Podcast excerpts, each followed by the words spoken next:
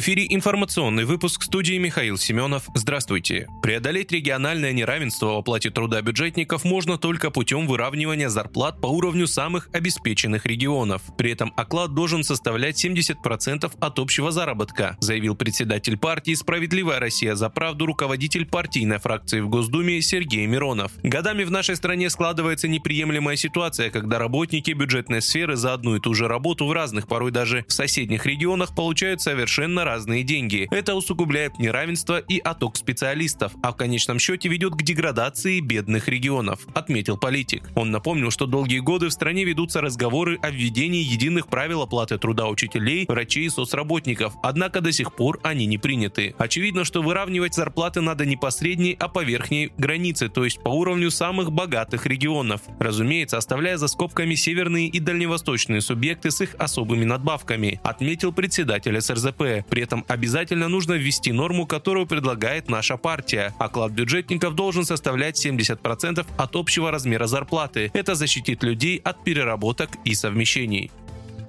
Владимир Путин присвоил космонавту Сергею Корсакову звание Героя России следует из указа, опубликованного на портале правовой информации. Традиционно космонавты за первый полет в космос получают золотую звезду Героя России. Также Корсакову присвоили почетное звание летчик-космонавт Российской Федерации. Напомню, Сергей Корсаков, Олег Артемьев и Денис Матвеев пробыли на МКС 195 суток. За время полета Артемьев и Матвеев совершили пять выходов в открытый космос.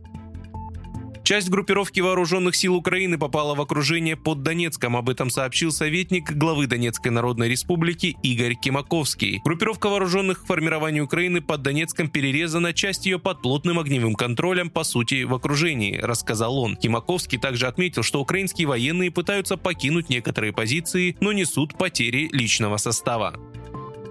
Посуточный найм квартир будет запрещен, если в жилом помещении отсутствуют приборы учета. Это следует из поправки, которую планирует принять в четверг профильный комитет Госдумы по строительству и ЖКХ. Это касается электро, газа, вода и теплоснабжения. Речь идет о поправке ко второму чтению законопроекта, которым предлагается разрешить собственникам сдавать в аренду жилое помещение в многоквартирном доме посуточно при условии соблюдения законных прав и интересов соседей. Вы слушали информационный выпуск. Оставайтесь на справедливом радио.